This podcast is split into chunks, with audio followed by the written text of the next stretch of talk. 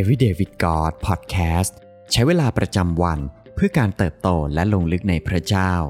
ประจำวันเสาร์ที่ 13 มกราคม 2024 ซีรีส์ชีวิตวิถีใหม่ 10 บทเรียนจากคำเทศนาบนภูเขา วันที่ 1 การเป็นสาวก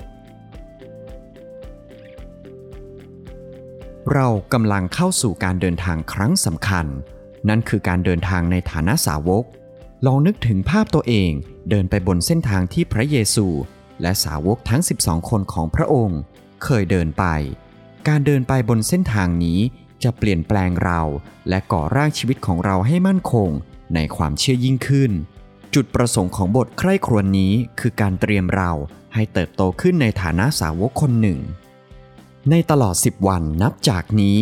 เราจะใคร่ครวญผ่านข้อความ ที่พระเยซูทรงประทานแก่สาวกของพระองค์ บนเนินเขาเหนือทะเลสาบกาลิลี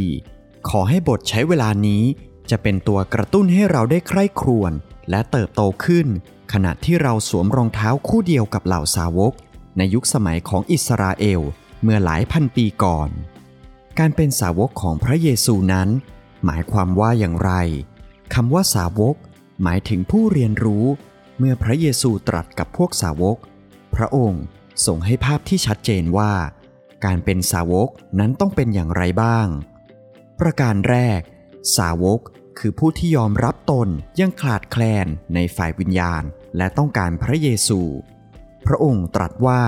สาวกควรจะเป็นคนที่ยากจนในฝ่ายวิญญาณ เราอาจไม่จำเป็นต้องยากจนในทางกายภาพ แต่กลับกัน เราต้องให้ความสำคัญกับความยากจนฝ่ายวิญญาณของคนที่ยังไม่มีพระเยซู ประการที่สองสาวกจะต้องเผชิญกับความแตกสลาย พระเยซูตรัสว่า สาวกจะโศกเศร้า แต่ความเศร้าของเราไม่ได้ไร้ความหวัง ความเจ็บปวดทั้งหมดนั้น ช่างแสนสั้นเมื่อเทียบกับนิรันดร์การ และในฐานะคริสเตียน เราเชื่อว่าพระเยซูทรงรักษาความแตกสลายในใจ และปัญหาที่เราเผชิญได้ ในฐานะสาวก เราโศกเศร้ากับความมืดบอดฝ่ายวิญญาณของโลก ในพระธรรมโรมบทที่ 9 ข้อที่1ถึง3นอกจากนี้เรายังโศกเศร้าต่อบาปของเราเอง ในพระธรรมสดุดีบทที่ 51 ข้อที่ 17 ประการที่ 3 สาวกควรจะวางใจในความชอบธรรมของพระเยซูแต่เพียงผู้เดียว เพราะว่าสาวกตระหนักถึงความต้องการของตนเองที่มีต่อพระเยซู และความดีงามของพระองค์ก่อน สาวก ควรจะปรารถนาที่จะเชื่อวางใจในความสมบูรณ์แบบของพระเยซู โลกบอกให้เราปรารถนาในความสบาย และความสุขอันชั่วคราว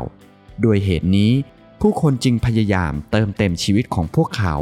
ด้วยความบันเทิง อาหาร หรือความสัมพันธ์ พวกเขาหวังว่าสิ่งต่างๆ จะเติมเต็มวัตถุประสงค์ชีวิตของตนได้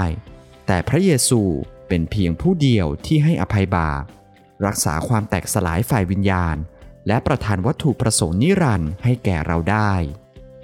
ประการที่ 4 สาวกควรแสวงหาหนทางที่จะแบ่งปันสันติสุขในพระเยซู ให้กับคนที่ยังไม่รู้จักพระองค์ การเป็นผู้สร้างสันติ หมายความว่า สาวกกำลังแสวงหาความปรองดองระหว่างผู้คน แต่ยิ่งไปกว่านั้น สาวกจะต้องแบ่งปันสันติสุขที่ตนพบในพระเจ้า ผ่านทางพระเยซูให้กับผู้อื่นด้วย โลกจะมีสงครามและความวุ่นวายต่อไป จนกว่าพระเยซูจะเสด็จกลับมา แต่สันติสุขที่แท้จริง และยั่งยืนจะพบได้ในความสัมพันธ์กับพระเจ้าเท่านั้น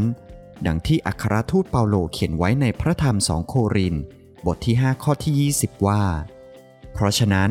เราจึงเป็นทูตของพระคริสต์ โดยที่พระเจ้าทรงขอร้องท่านทั้งหลายผ่านทางเรา เราจึงวิงวอนท่านในนามของพระคริสต์ให้คืนดีกับพระเจ้า สิ่งที่ต้องใคร่ครวญในวันนี้ เราจะยอมมอบชีวิตของเรา ให้พระเจ้าในฐานะสาวกของพระองค์ได้อย่างไรบ้าง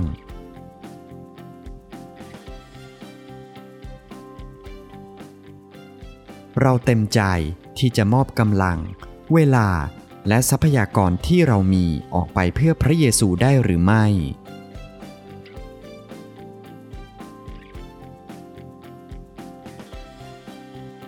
ให้เราพร้อมใจอธิษฐานด้วยกันครับ พระเจ้าที่รัก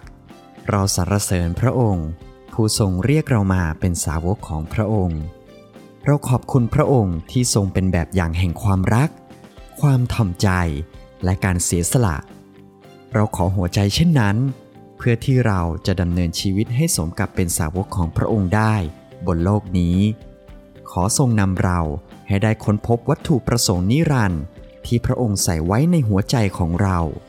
เราขอบพระคุณพระองค์ และยกย่องพระองค์ เป็นราชาแห่งดวงใจของเรา เราอธิษฐานในพระนามพระเยซูคริสต์เจ้า เอเมน ขอพระเจ้าอวยพระพรพี่น้องทุกคนครับ